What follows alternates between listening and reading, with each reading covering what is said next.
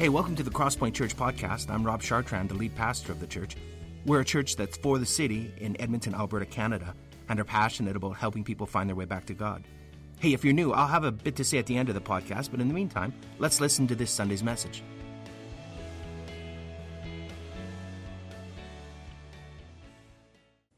Well, good morning, Crosspoint. Thank you so much for those of you who are joining us from home, online, or wherever you're at. Uh, thanks to our team here who's at the campus.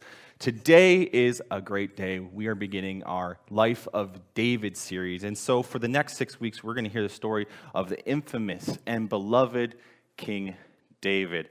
And so, each week, you can find notes and group guides at the crosspointchurch.ca slash notes. Really quickly, the life of David is this story about how God made a shepherd boy the anointed king of Israel, and how through King David he established his everlasting kingdom. But now, to begin my talk today, I want to start by asking you a vital question. And this is it How's your heart? You know, now that we're a year into this pandemic, our inner worlds are starting to bleed out. And if you weren't doing well at the beginning of restricted life, now it's really hard to hide your struggle. And if you were in a good place when it all began, now you might be just languishing in this liminal space between hope and depression that's kind of hard to describe, but you feel it nonetheless. You know, in a survey of Canadians affected by the pandemic from September of to December of last year, one out of five reported symptoms of depression, anxiety, and even PTSD. Young adults aged 18 to 24 were the most likely to report one of these mental health disorders.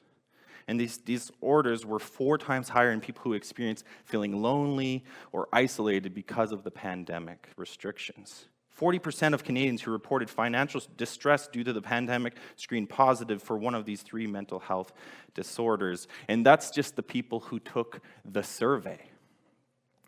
If most of us were really honest, I think, in our private worlds, we're not doing so hot.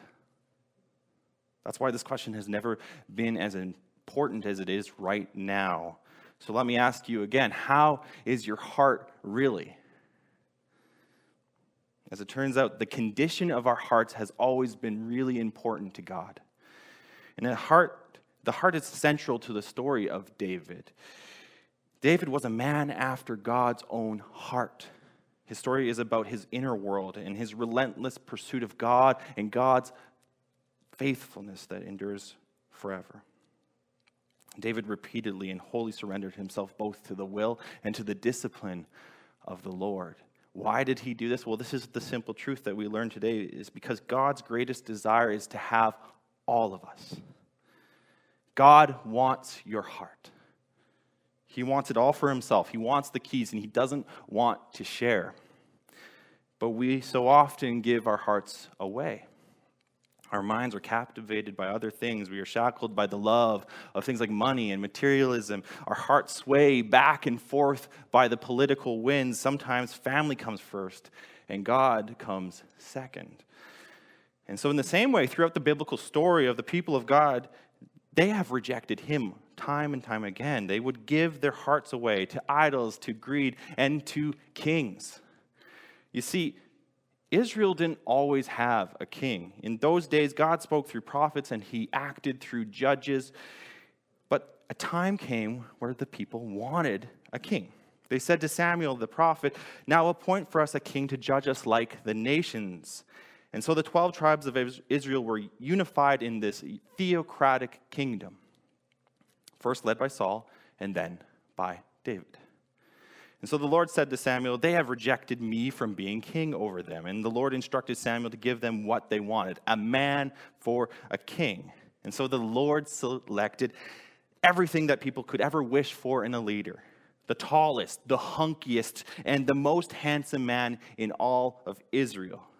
This man was a Benjamite named Saul. And Saul reigned in Israel for around 40 years.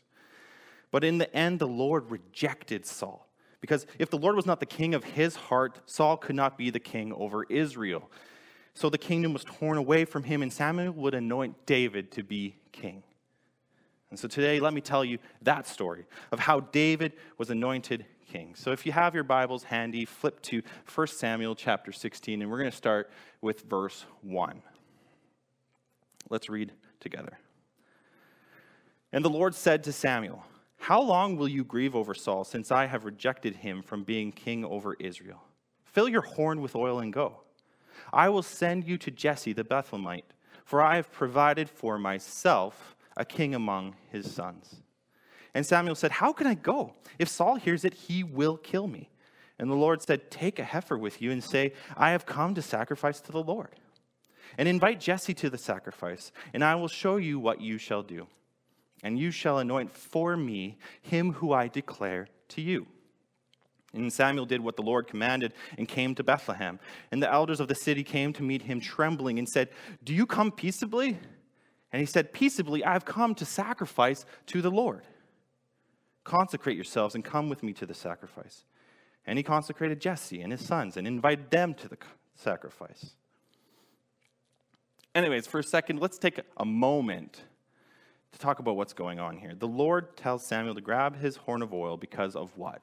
Well, verse 1 tells us that the Lord says, I have provided for myself a king meaning the Lord had found a man who would rule according to his will and his purposes.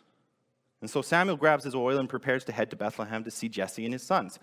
And in those days, anointing oil symbolized what God was doing in the lives of his people. So when the prophets poured it out and rubbed it on someone's head, it set them apart. They were called to serve God in a special way. But there's a catch in this story. There's a fly in the ointment. There's something in the way. And that thing, that person, actually is Saul. Don't miss this. The problem Samuel faces here with Saul reveals something so important about the heart. It's that the heart is hidden. Who can really know it? If we just look at each other, who can know someone's heart?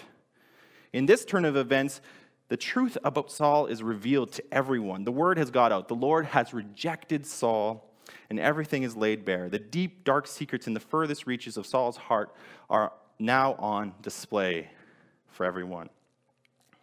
We find that hidden somewhere in his heart, Saul loved the throne more than the Lord. He wouldn't give up the throne. Saul couldn't accept that the Lord had rejected the king. Now, at this point, he might do anything to keep the throne. Saul could kill Samuel and the newly anointed king if he could only figure out who that was. So, deep down, Saul's heart didn't belong to the Lord. And that was the very reason Saul was rejected as king. And so Samuel is like, How can I anoint the new king while Saul still rules? Won't he kill me? And it turns out Samuel was right. Saul might try to kill him. Samuel was afraid for his life, so what does he do?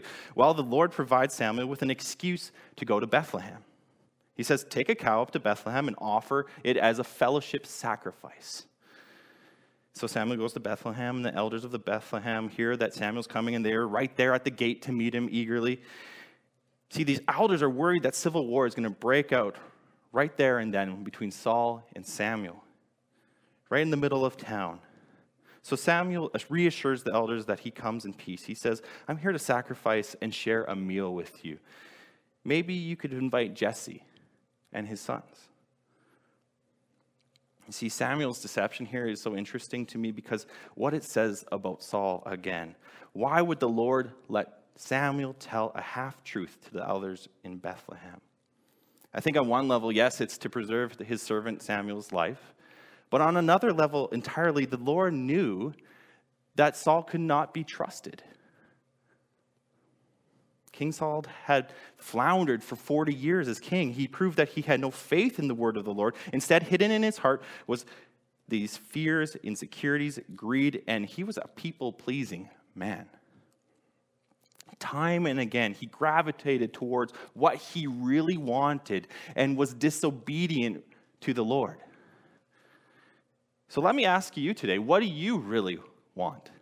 You know, that's a funny question. It's hard to answer that when you're asked that question in that way on the spot. At first, many people would be hard pressed to really answer that question Do I really know what I want?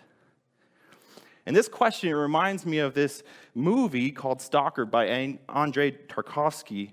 And, and this post apocalyptic adventure from 1979 is sort of this science fiction pilgrimage. It follows these three characters as they journey into what is called the zone. And the zone is this Chernobyl like radiated wasteland that the government fiercely protects because of what is inside the zone. And at the heart of the zone is rumored to be this mystical place only known as the room. And in the room, it was said that your deepest desires would come true. And the characters we know only as the writer and the professor want to investigate this room. So they, they need an a legal guide to get there, someone who's been there before, someone we come to know as Stalker. And so our three characters in this movie enter another world in the zone where the laws of time and nature are bent. And as they come closer to the room, the writer and the professors, their anxieties peak alongside their Geiger counter, and they start to ask themselves, what will happen when we reach the room? Will we really be granted what we want? And in that moment, the writer and the professor are paralyzed by a, a, realization. What if the things that we want are not actually our deepest desires? What if, when we get into the room, it grants us something completely unexpected? And to them, it seems that only the room could reveal what the deepest desires are in their heart. So you see this discomforting epiphany at the center at the, of the, the Stalker movie is this. You might not love what you think you do. Not many people can confront that truth about themselves, even Christians. In his book, You Are What You Love, James K.A. Smith says this If I ask you, a Christian, to tell me what you really want, what you most deeply long for, what you ultimately love? Well, of course, you know the right answer. You know what you ought to say. And what you state could be entirely genuine and authentic, a true expression of your intellectual conviction. But would you like to step into the room? Are you confident that what you think you love aligns with your innermost longings? And so, just like Saul, sometimes we don't really want what we think we want. It's hidden somewhere in our hearts. And so, what we say and what we do are two completely different things. Instead, our deepest desires are manifested secretly in our life and in our habits. Like a, the mystical room from the Stalker movie, Smith says that what we love bubbles up from our hearts. And can you relate to this? Maybe you struggle to want the right things in your private world. You can feel like hypocrite or imposter sometimes. You have this inner conflict and you try to ignore your inner dialogue. And every time you give into that dialogue, you feel like defective or defeated. And so, the worst part of all of this is the loneliness. Nobody seems to know your internal struggle. And so, if that's you today, let me tell you one thing. This, none of this is a surprise to God. Let me tell you what I mean. Let's get back to the story. So Samuel meets with Jesse and his sons. And let's keep reading, starting with verse 6. When they came, he looked at Eliab and thought, Surely the Lord's anointed is before him. But the Lord said to Samuel, Do not look on his appearance or on his height of his stature, because I have rejected him. For the Lord sees not as man sees. Man looks on the outward appearance, but the Lord looks on the heart. Then Jesse called Abinadab and made him pass before Samuel. And he said, Neither has the Lord chosen this one. And then Jesse made Shammah pass by, and he said, Neither has the Lord chosen this one. And Jesse made seven of his sons pass before Samuel, and Samuel said to Jesse, The Lord has not chosen these. And so Samuel is about to sacrifice this cow, and all the sons of Jesse are coming to participate. And he's looking at all these men, and he sees Jesse Jesse's biggest and brightest son, Eliab. And he's thinking, this must be the one. This is God's anointed. But the Lord interrupts Samuel's thought. He said, Do not look at the outward appearances because I look at the heart. You know, now we're, we have been throwing the word heart around a lot. So let's talk about what exactly does it mean when we say the heart? The heart is a common anthropological term used in the Bible for the inner person. In the Old Testament thought, the heart and not the brain is the location of the mind and the will. And the heart is this figurative center of the person. It controls the physical, emotional, and intellectual and moral activities of our person. And so when the Old Testament uses the phrase to say in his heart, they're describing things like thoughts. And so, from a biblical standpoint, the heart is the beginning of everything. It's the source of all our lives. Many things can occupy our inner person. We can be filled with pride, we can suffer pain. We can be charmed by objects of desire or full of wisdom and the word of God. It is in our private world that we make promises or break vows. From it flows victory or tragedy. And in the inner person is the sacred thing that needs to be taken care of. What we discover about the heart in this passage is that God knows your heart. The Lord is saying through Samuel that the Lord looks on the heart. He doesn't judge like men do. Instead, he's more concerned about your inner person, my inner person, more than what we look like or where we come from. That doesn't matter as much to God. And if we know that God is focused on our hearts, it radically changes our priorities. Think, let's think about it for a second.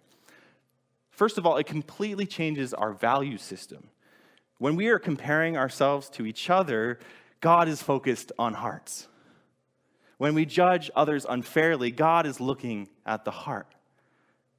And when we're trying to win God's favor, He's really looking at your heart, at my heart. The second way it changes all our priorities is that it makes us more conscious of how we live. Nothing is hidden from God. He already knows our hearts. And if we live like He doesn't, we're only fooling ourselves. So don't be fooled if our inner world is out of order, God knows about it. But the real question today for all of us here in the building and you at home is do you know if your life is out of order inside? If God is focused on the heart, our private world, maybe we should be focused on that too. In his book, Ordering Your Private World, Gordon MacDonald wrote this. Are we going to order our inner worlds, our hearts, so that we will radiate influence into the outer world? Or will we neglect our private worlds and thus permit the outer influences to shape us? This is a choice we must make every day of our lives. So the question is how can we order our private world? Well, let's take a look at David. Why does God choose him? Well, let's get back to the story. Samuel is here preparing for dinner with the elders, Jesse and his sons. And as they come into the house one by one, Samuel examines them and carefully listens to the Lord. First Eliab and Abinadab, then Shammah. Not this one, not this one either, none of these.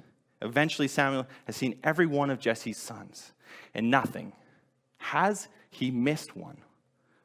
Let's keep reading from verse 11. Samuel said to Jesse, Are all your sons here? And he said, There remains yet the youngest, but behold, he is keeping the sheep. And Samuel said to Jesse, Send and get him, for we will not sit down till he comes here. And he sent and brought him in. Now he was ruddy and had ruddy, now he was ruddy and had beautiful eyes and was handsome. And the Lord said, Arise and anoint him, for this is he. And then Samuel took the horn of oil and anointed him in the midst of his brothers. And the Spirit of the Lord rushed upon David from that day forward. And Samuel rose up and went to Ramah.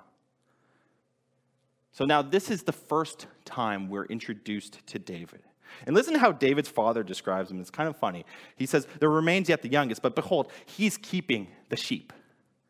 Jesse's didn't even invite David to be seen by Samuel. He's surprised that Samuel even wants to see David.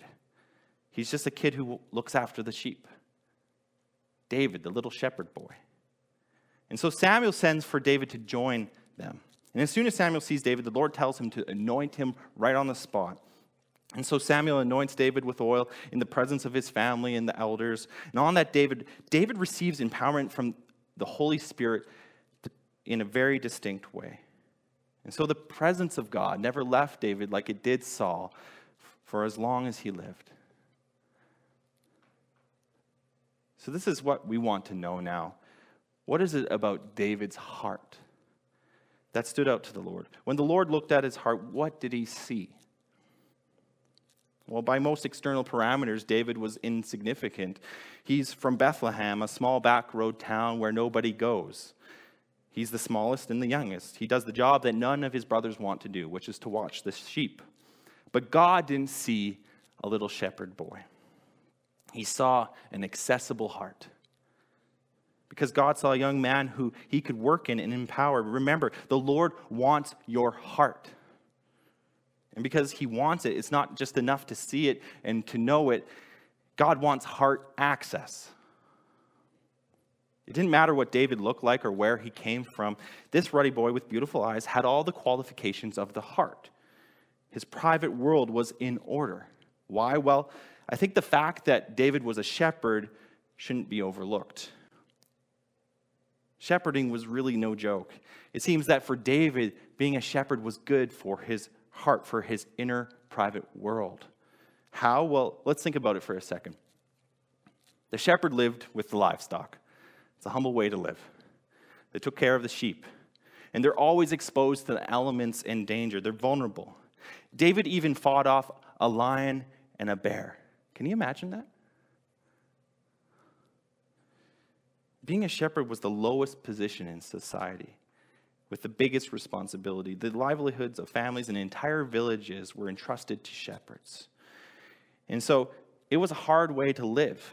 You had to depend on God. And as a shepherd, you know, in the pasture, it cultivated an accessible heart in David. Well, how, as a shepherd, he lived a humble, vulnerable, and God dependent life. That's what God saw. And that's why God chose him. And that's how the Spirit of God empowered him to serve as king. And so most of us have never been shepherds, and none of us will ever be kings. But no matter who you are or where you come from, God is focused on your heart. He wants it for himself, and he can't have what he can't access. Without access to your private world, the Spirit of God cannot transform your life from the inside out. So I want to ask you today to pay attention to your private world because the heart is not static, it changes. And you will discover in this series that David wasn't always so open and accessible. Things eventually changed when he moved from the pasture to the palace. He wasn't always a humble shepherd. Instead, he had servants to serve his every whim. He wasn't always vulnerable. Instead, he became one day the most secure man in Israel. He wasn't always God dependent. It was tempting for David to rely on himself rather than God. Disorder crept into his private world. And if you're not careful, it will happen to you too. But we might be asking uh, in our hearts today how we can possibly keep order in the chaos of a sinful heart. Well, the good news is that Jesus has already redeemed one and is renewing our hearts day by day. He lived this holy, consecrated life, died for the ungodly, and conquered the grave, and he ascended to heaven and sent us the Holy Spirit. And because of all of this, all who put their faith in Jesus as Lord receive new spiritual life, which transforms the human heart and sanctifies our inner world as we seek and trust in Christ. And so, as we falter, Christ is able and willing to offer us his mercy and grace. And through his indwelling spirit, the grasp of sin on our hearts weakens day by day. And so, in Christ, believers have these new fleshy hearts. Now, our private worlds are sensitive and receptive to the Spirit of God. This new inner self is malleable and its desires can be trained. We become singularly captivated by the Lord only. And so today, I want you to imagine with me what it would look like if we were to give God access to our private world. Maybe you've been struggling with unfairly judging people, people you don't know. Maybe you need to get to know them more and, and let God reveal things about them to you. It can be so easy to see the faults in people, but it takes time to see their virtues. Maybe you're drowning in a deep depression or some other mental health disorder right now, wherever you are. You know, God knows. He knows what's going on in your private inner world. And maybe it's time for you to reach out and allow God to heal you, to work in you. Your marriage might be struggling you keep seeing the worst in each other. You're missing each other's hearts. God knows what's in your heart, but does your spouse? Maybe it's time to share your heart with them or someone who can help and allow God to work in your marriage. You know, where can we begin today, though? I think it starts with the first step. We need to cultivate a more honest conversation about our private worlds. Christians commonly call this practice confession. God uses confession in the body of Christ to allow his spirit to work in us. And without revelation, there can be no transformation. We cannot overcome what we cannot admit in the presence of others and without the help of the Holy Spirit. To do this, we need community and we need repetition. So perhaps today, the single most effective thing you can do is this I want you to find at least one trustworthy person you know well and can see often in whatever way possible. And I want you to invite them to play a special role in your life. And I want you to give each other permission to regularly ask this powerful question How's your heart? And as part of this agreement, you need to expect honest answers from each other. Don't settle for questions that are answered with platitudes and maxims and things about the weather. And, and this kind of relationship, some days it will be difficult. It's hard to articulate what's going on in our private world sometimes, especially if it's something ugly, an ugly thought, or something that is embarrassing. You know, simple things can be the hardest to do. But the humility and the vulnerability that it takes to practice this will transform your life. It will allow God to work in your life as you depend on Him day by day with the help of the body of Christ. And so, as we close today, let's, let's give this practice a whirl. So, wherever you are, I want you to close your eyes and meditate on that question. Whether you're at home or here on campus, I want you to close your eyes and answer this question in your mind's voice How's your heart?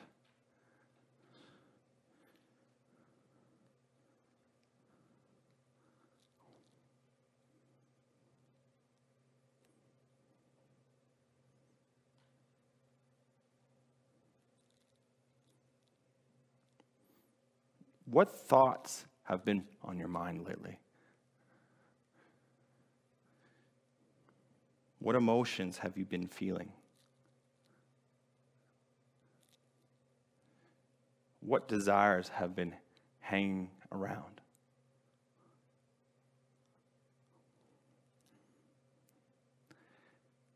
Really importantly, how are the things in your inner world affecting your external world? Can you see disruption there?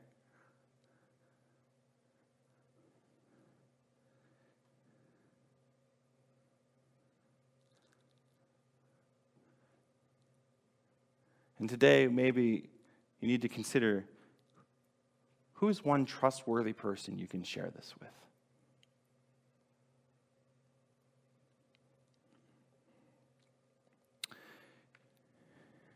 Whatever the, the answers may be to this question, let me encourage you today. God knows you, and He knows your struggle, and He loves you. He doesn't look down at the state of your inner private world. He doesn't want to redeem your heart merely because we owe it to Him or are morally obligated. He wants your heart because He wants to do something in and through you so that you can know peace and joy and satisfaction in Him. And so, by His Spirit, He can empower you for life and for service. He's not looking at your heart because he wants to condemn you. He's looking at your heart because he's looking for an opportunity to redeem you.